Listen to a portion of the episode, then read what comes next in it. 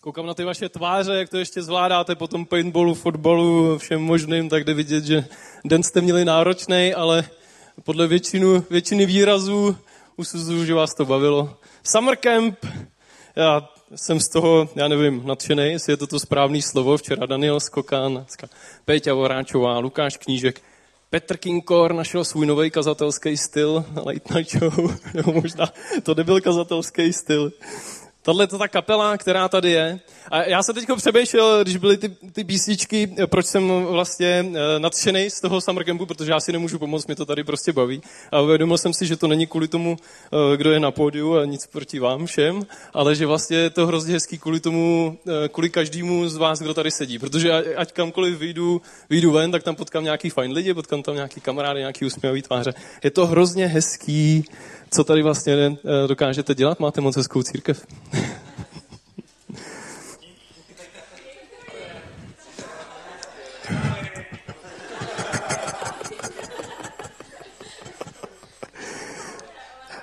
Já bych se dneska rád bavil o tom, jaký Ježíš byl služebník a potom v druhé části, jaký byl lídr, jaký nám dával příklad tomu, eh, jaký bychom měli být nebo jaký bychom mohli být vedoucí.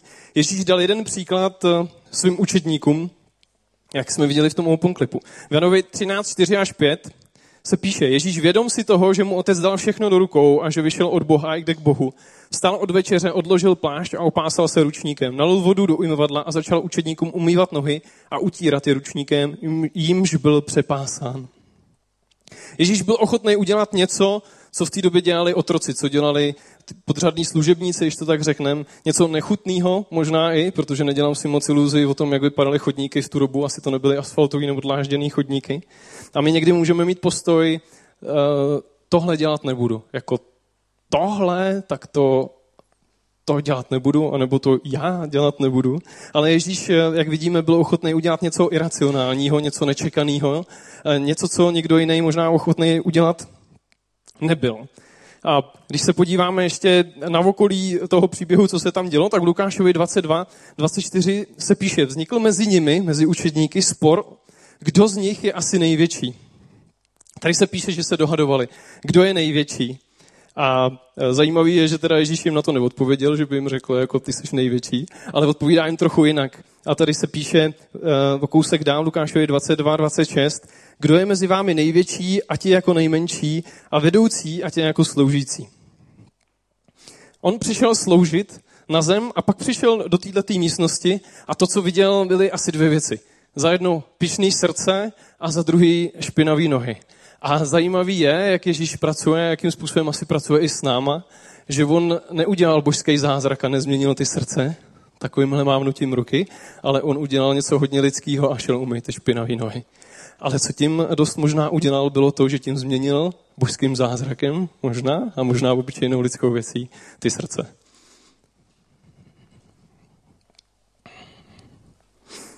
Ta situace, jaká vlastně byla, byla ta, že Ježíš měl jít brzy na smrt. Měl umřít a měl tím zachránit svět.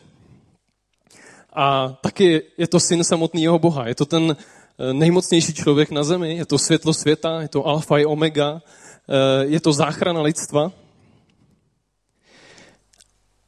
On měl nejvíc důvodů vlastně na celém světě, proč by něco takového dělat neměl. On měl nejvíc důvodů, proč by mohl říct, možná znáte ten pocit, když máte druhý den zkoušku, nebo když máte jít na pohovor, nebo máte důležitou prezentaci v práci.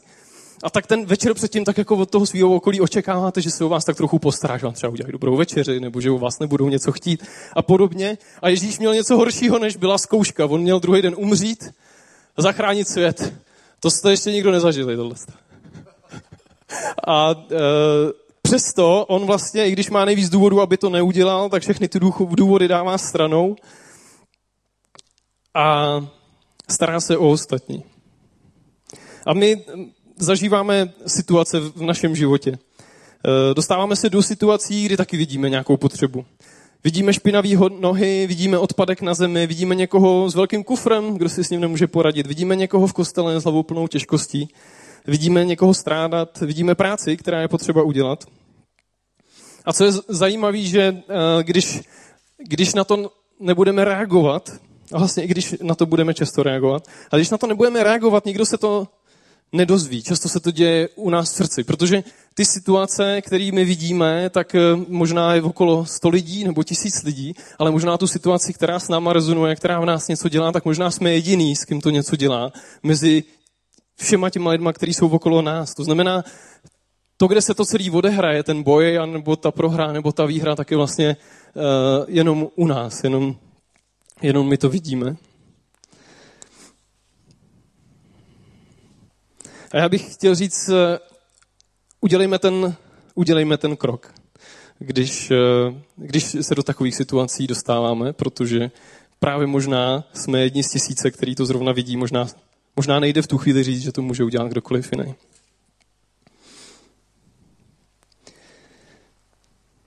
Dáváme naše málo, aby Ježíš mohl udělat hodně.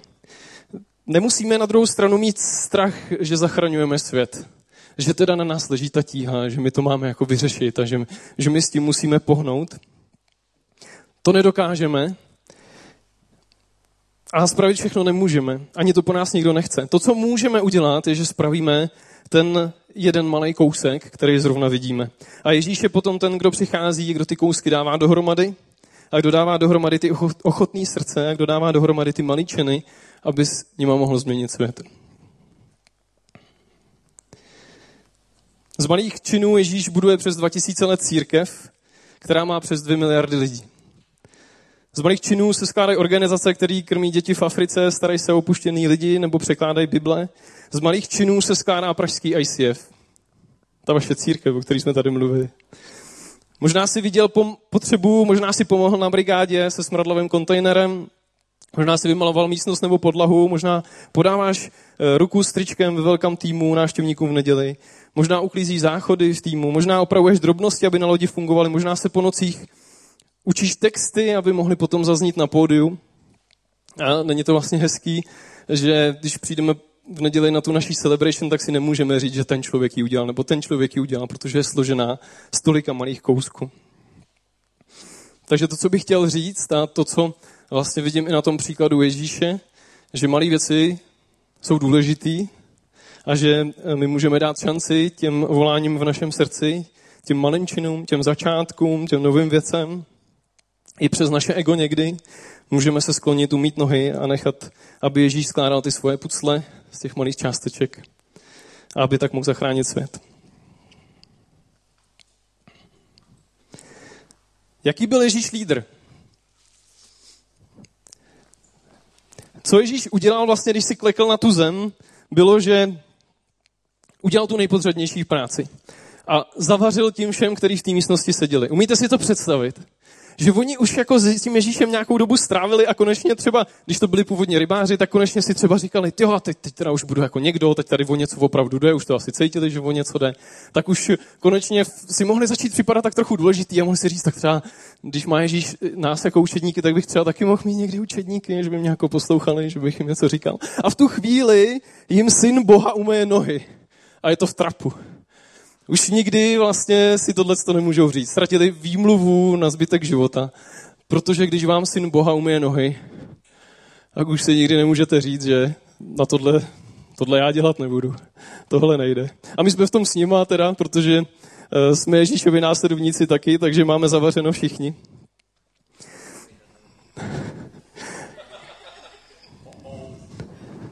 Co Ježíš dělal těma svýma činama? Bylo, že měnil svět, ovlivňoval, ovlivňoval lidi okolo sebe, měnil, měnil jejich paradigmata, jejich nastavený pravidla. Dělal iracionální věci. To je jedno souvětí, ve kterém jsem se sedmkrát přeřekl. Dělal iracionální věci, nečekané věci a připravoval tak učedníky na to, aby mohli v té jeho práci pokračovat. Oni totiž potom dostali do rukou celou církev, na který jemu tolik záleží. A on jim potřeboval dát vzor, jak vést, aby to mohli oni dělat, až on tady nebude. A věřím tomu, že Ježíš chce, aby jsme měli vliv na svět, aby jsme jako křesťani ovlivňovali svět. Vlastně to dává že smysl. Že to je možná vlastně i ta pointa. Abychom k němu vedli lidi, abychom byli lídři, abychom byli vedoucí. Americký pastor a učitel John Maxwell říká tyhle ty dvě věci. Říká, vedení je vliv, pokud chceme, pokud chceme mít vliv, musíme umět lidi vést. A všechno a stojí padá s uměním vést. Ať už vedu něco v práci, nebo ať už vedu sám sebe, nebo svoje děti. všechno to stojí a padá s tím uměním vést. By the way, John Maxwell eh, v 25 letech vedl asi tisíci nebo dvou tisíci členů církev.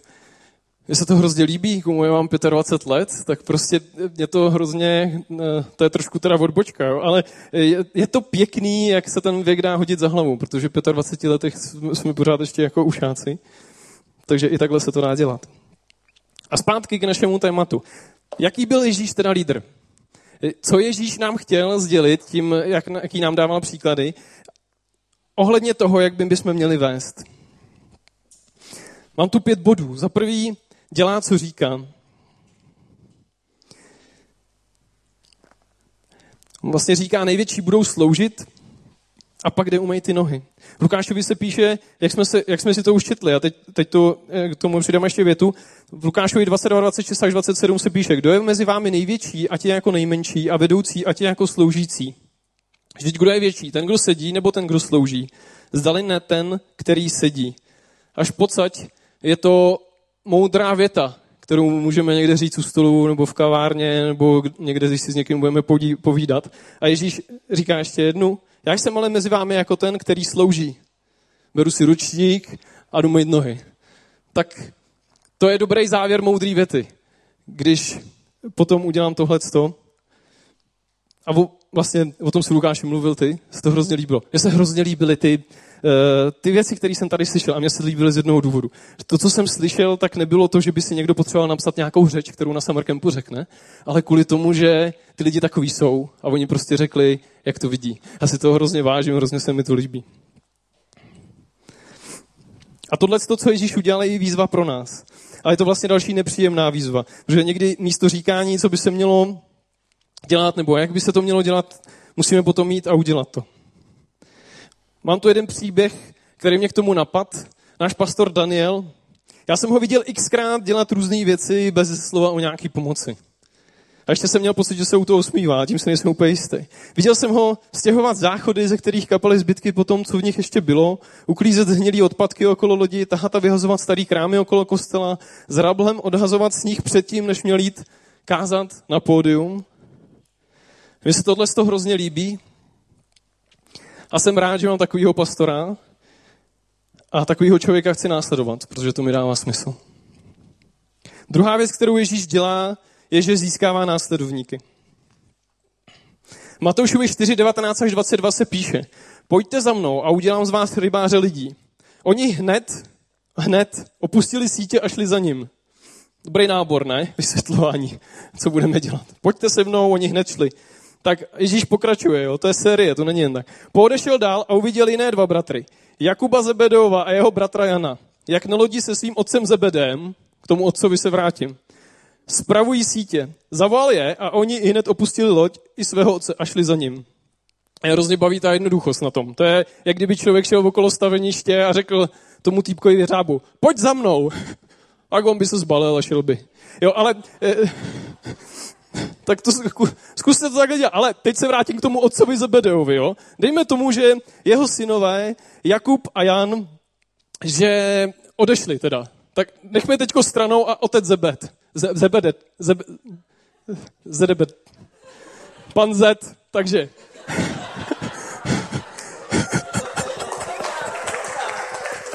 Pan Zed má dva syny.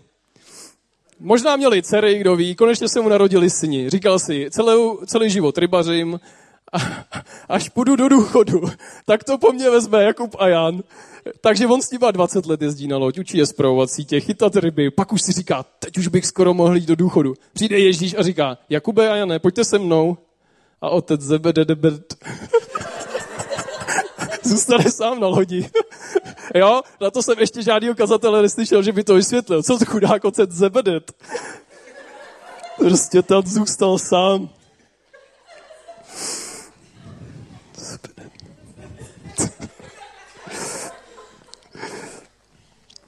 já mám, já jsem teda to nereagoval na tohle, že bych to, teď už nechme toho zebe, ze, nechme ho bejt a vraťme se k tomu Jakub, Jakubovi a Janovi, jo. Já jsem měl takový nápad, že e, jako na to, co dělám v kostele, že by se hodil někdo, kdyby mi pomohl třeba 4 až 10 hodin týdně s nějakou administrativní prací. A s Martinkou jsme o tom mluvili, protože no, moje žena Martinka je personální killer, headhunter.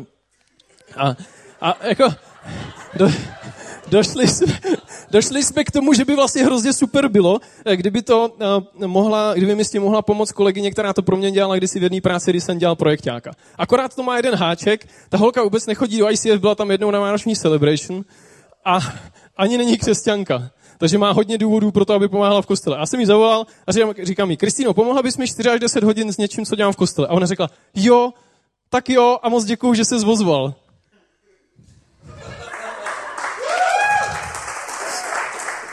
Tak to nevymyslíš tohle, ani jsem jí neříkal, jaký bude mít plat, ani jako pořád nějaká bude náplň práce. Mně z tohohle zůstává rozum stát a tohle se mi rozhodně teda v práci neděje, to takovýhle věci se mi dějí jenom v kostele. Přemýšlím, kdo je v tomhle případě ten Zebedet. Kdo tam zůstal sám.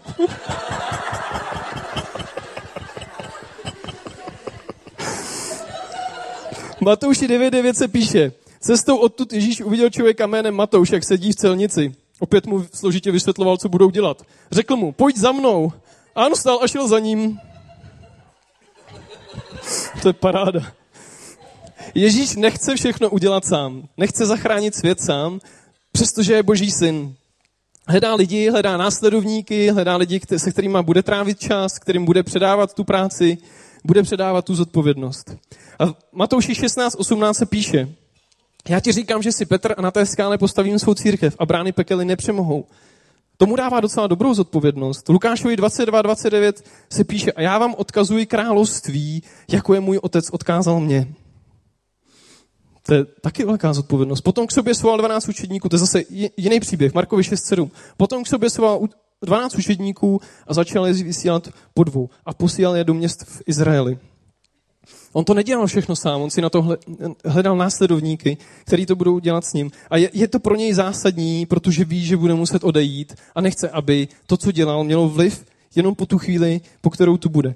Nastartoval cyklus, který pokračuje i po jeho odchodu, po jeho smrti, po smrti všech jeho učedníků, protože ty si taky našli následovníky a tak jsme tady po dvou tisíci letích i my. A dává smysl, pokud něco děláme, hledat pomoc, hledat následovníky, hledat talenty, dávat jim zodpovědnost, pomáhat jim, dávat jim prostor, dávat jim důvěru. A zároveň dává smysl, když něco vedu, přemýšlet, jak to někomu předám. Možná to úplně nedává logiku, ale vlastně já věřím tomu, že jo. Když budu přemýšlet, jak to může vést někdo další, protože pokud to dokážu předat, pokud dokážu vytvořit ten model toho následovnictví, udělám to tak, že to nebude fungovat jenom se mnou, ale že to bude fungovat i bez mě, tak moje hodnota roste. Protože to není jenom o tom, že já někde dokážu být, ale že to dokážu vytvořit a odejít do toho a můžu dělat zase něco dalšího. Otázka. Může se stát, že pak předám svoji práci a nebudu mít co dělat? Může. Ale nevěřím tomu, že by to bylo na škodu, pokud lídr dokáže předat například nějaký tým a ten dál funguje, protože může dělat něco dalšího, může dělat ten samý tým v jiném městě, může jít dál. A tím pádem věřím tomu, že je dobrý, když něco dělám, koukat se, co tam je za lidi, koukat se, co tam je za talenty, kdo by mohl dostat moji podporu, moji důvěru a kdo by to mohl dělat potom po mně. Nevím, jestli se to povede za půl roku nebo za tři roky, ale přijde mi to jako takový zajímavý obecný princip, ať už vlastně dělám cokoliv. A můžu přemýšlet o tom, jak to předám v lepším stavu, než ve kterém jsem to dostal.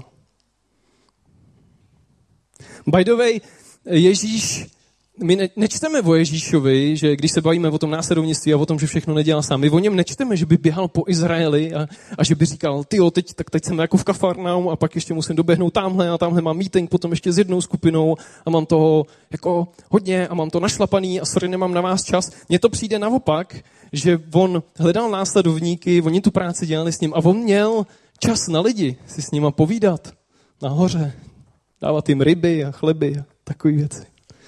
Třetí věc, kterou u Ježíše vidíme, že je zaměřený na svůj úkol. Tohle ten verš mě nepřestane udivovat. Já to přečtu a pak dovysvětlím okolnosti. On jí však neodpověděl ani slovo. Jeho učedníci přistoupili a prosili ho. Pošli ji pryč, když za námi pořád křičí. Odpověděl jí tedy, byl jsem poslán jen ke ztraceným ovcím z lidu Izraele. Hotovo. V tomhle tom příběhu za Ježíšem, za Ježíšem, který uzdravuje, za Ježíšem, který je milosrdný, za Ježíšem, který je láska, přichází žena, která potřebuje zachránit svoje dítě. A Ježíš říká, ne, já mám jinou práci. A vlastně to nedává smysl, ale zase vlastně hrozně jo, protože Ježíš nemohl udělat všechno. On byl člověk, byl na zemi, kde byly hodiny, kde jsou hodiny, kde je čas a čas běží a stejně ani my nemůžeme udělat všechno. Ale zase na druhou stranu, pokud si za něco vezmu zodpovědnost, tak by se na to měl koukat takže to udělám. A to zaměření, to, na co se soustředím, to, kam jdu, mi mělo mi, mi dát ten filtr, abych uměl vlastně říkat tyhle ty věty typu tohle dělat nebudu, ale tohle zase dělat budu. V Lukášovi 4.42 se píše, když se rozednilo, Ježíš odtud odešel na upuštěné místo. Zástupy ho hledali a když přišli k němu, chtěli ho zadržet, aby od nich neodcházel. On jim však řekl, musím ohlašovat Boží království také jiném městům. To je moje poslání. Čau. A může to být pro nás výzva vybírat si věci, u kterých řekneme, to udělám. Stejně tak jako pro nás bude výzva, aby jsme si vybrali věci, u kterých řeknu, tohle dělat nebudu. Ale když už u něčeho řeknu, to udělám, zkusme změnit to, co nás napadne nejdřív jako první, jako udělám to, já to zkusím to udělat, když budu mít čas, tak to udělám, když mi to vyjde, tak to udělám, asi to udělám, možná to udělám. Zkusme si občas vybrat něco, u čeho nám o to jde, nebo kde se rozhodneme a říct, to udělám. Protože uh, jinak tam necháváme zadní vrátka, někomu tím přiděláváme vrázky, protože do poslední chvíle neví, jestli to uděláme, ale my si tím můžeme trénovat tu naši zodpovědnost. A zároveň to pro nás znamená, že když budeme říkat, to udělám, tak pak nás to dotlačí vlastně i k tomu, aby jsme u něčeho řekli, to neudělám. Matoušovi 5.37 se píše, ať je tedy vaše slovo ano, ano a ne, ne. Za čtvrtý, co nám Ježíš dává jako příklad, nevím, jak to pojmenovat jedním slovem, je soucitný, laskavý, milosrdný a dokáže vykopat kupce z chrámu. To je zajímavý kontrast, zase, který se dočítáme v Bibli.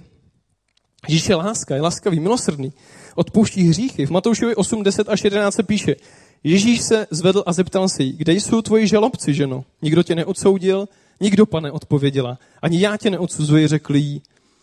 Jdi a už nehřeš. To bylo v situaci, kdy eh, spousta lidí přitáhla ženu, eh, kterou obvinili z cizoložství a chtěli ji odsoudit, ukamenovat, zabít. Ale Ježíš to řeší v klidu. On říká, necháme to být, nechávám to být. V Lukášovi 7.48 se píše, tehdy řekl, tvé hříchy jsou odpouštěny. To je zase v jiném příběhu. A vidíme, že Ježíš dokáže přejít spoustu věcí, spoustu osobních chyb. Petr ho zapřel třikrát. A Ježíš mu říká v Matoušovi 16.18 a já ti říkám, že jsi Petr a na té skále postavím svou církev. Říká, nemstěte se zase na jiném místě. Matoušovi 5.39 je napsáno, když tě někdo udeří do pravé tváře, nastav mu i druhou. A přesto, přesto čteme v Matoušovi 21, 12 až 13. Ježíš pak vešel do chrámu a vyhnal všechny, kdo tam prodávali a nakupovali. Zpřevracel stoly sminárníků i sedačky prodavačků, holubice, prodavačů se, holubice slovy. Je psáno, můj dům bude nazýván domem modlitby, ale vy jste z něj udělali doupě lupičů. A já v tom vidím, že existují věci, u kterých musíme stát pevně. Ať už při vedení nějakého týmu, organizace nebo sebe. Hodně věcí asi odpustíme, hodně, hodně věcí přejdeme, necháme být, ale ne u všeho můžeme být benevolentní nebo nerůrazní.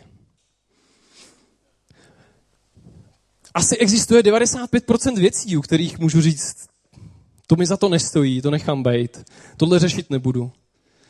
Někdo ti možná řekne, ty to jako děláš blbě, nebo, nebo něco horšího. A je spousta takových věcí, které si řeknu, a co? Ale pak je tu 5% věcí, u kterých i u Ježíše vidíme, že u těch se bude rát a u těch bude křičet a přesto prostě vlak nejede a nepojede.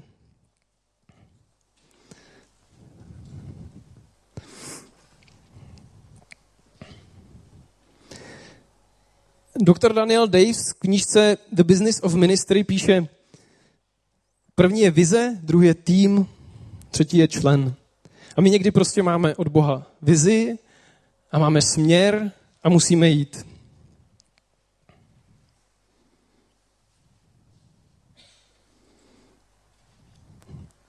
Jsem se začet do poznámek. Možná bych vám to měl říkat nahlas. Někdy potřebujeme něco udělat, ostatní nás můžou odrazovat v tomhle tom. Můžou myslet, že jsme blázni, to se nám křesťanům stává, ale my přesto víme, že máme jít. A nemusí to být zrovna kvůli tomu, že se nám zjevil anděl a řekl, běž tohle to udělat, ale možná prostě naše cesta k něčemu spěje. Čteme to v Bibli, naše hodnoty na to ukazují, náš dlouhodobý vztah s Bohem na to ukazuje, pastor nám v tom třeba dává zelenou a my tím směrem jdeme, protože nám to dává smysl. Ale uh, jeden příběh mě k tomu napadá. My když uh, my, když jsme se rozhodli jít do Švýcarska na pět měsíců, tak eh, nám to dávalo smysl. Dlouhodobě nám to dávalo smysl. Bůh je naše priorita číslo jedna. Jít něco pro to udělat, to dává smysl. Ale třeba uh, Marti rodiče mají jiné hodnoty a jiný zázemí a pro ně to vůbec nedávalo smysl. Oni říkali, vy jste se zbláznili, ty jsi těhotná, přijdete oba o práci, přijdete o bydlení a budete do Švýcarska a co tam budete dělat a za co tam budete žít. A a to vůbec nedává smysl. A není to o tom, že oni by, uh, že oni by byli zlí. Vůbec ne. To jsou úžasní lidi. Oni prostě mají jiné priority a jiné zkušenosti, na základě kterých to vyhodnocují.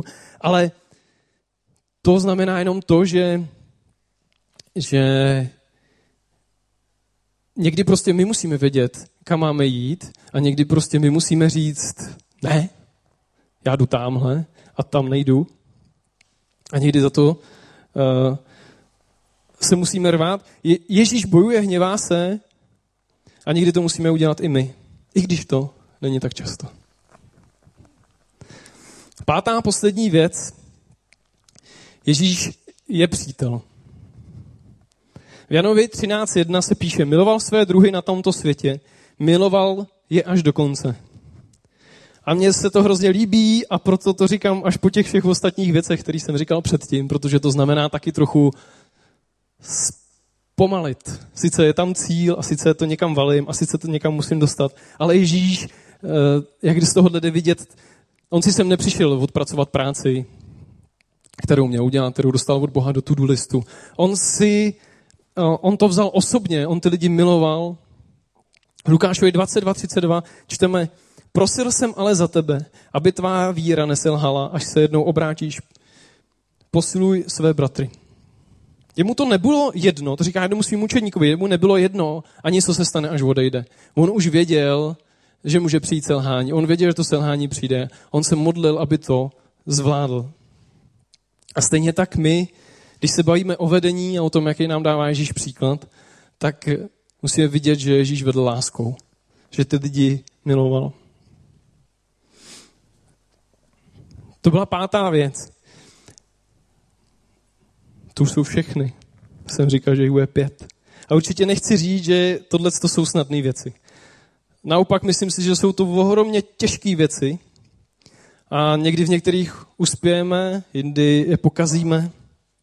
Sám to, teď, sám to tak určitě mám. Člověk to zkouší a padá. Zkouší to a někdy vyhrává. Zkouší a padá. A vlastně potřebujeme ve více situacích asi odpuštění než pochvalu. A nikdy nebudeme jako Ježíš, nikdy nebudeme mluvit jako Ježíš, nikdy nebudeme uh, přitahovat učedníky, jako to dělal Ježíš. A mohli bychom si říct, a toto nemá smysl, že to stejně nikdy nebudu dělat jako Ježíš.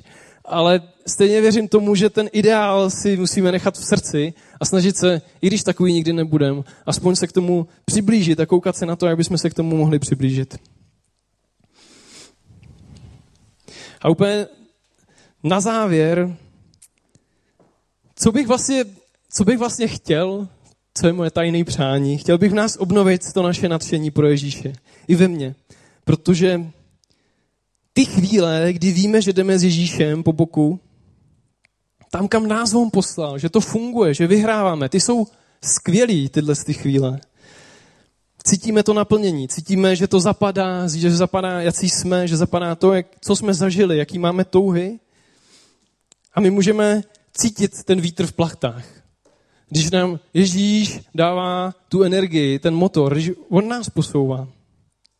A věřím, že tohle to nemusí být něco, co zažijeme jednou, dvakrát za život. Že to nemusí být něco, o čem budeme našim dětem vyprávět, že tenkrát ten jeden projekt byl fajn, že tenkrát ta jedna konference byla fajn, nebo tenkrát ten, tuhle tu jednu věc, to, to prostě, to jsem cítil. Věřím tomu, že můžeme, že tak můžeme žít, že nám Bůh fouká do těch plachet.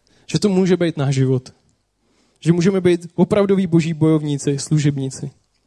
A jednou v nebi, protože tam přijdem do nebe, tak můžeme slyšet to, co se píše v Bibli. Výborně dobrý a věrný služebníku.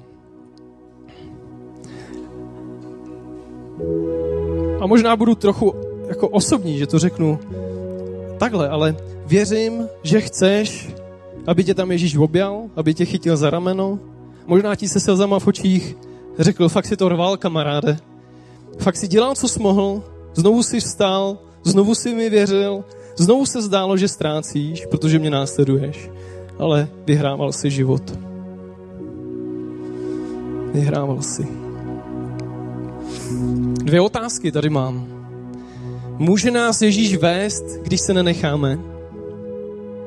Někdo nám může dávat nějaký pravidla, někdo nám může někam tlačit, ale vést, vést nás nikdo nemůže, pokud, pokud my nechceme, pokud my to vedení někomu nad sebou nepředáme. A druhá otázka je, můžeme cítit naplnění a boží vítr v plachtách, to využití našich talentů, pokud se nenecháme vést? Můžeme říct, tohle bože nech bejt a tady mě veď? Nebo nějak to skombinujeme a, a hledat tam ten boží vítr v plachtách? Jak vás chtěl poprosit, jestli můžete spolu se mnou stoupnout, pokud chcete, že bychom se pomodlili na závěr.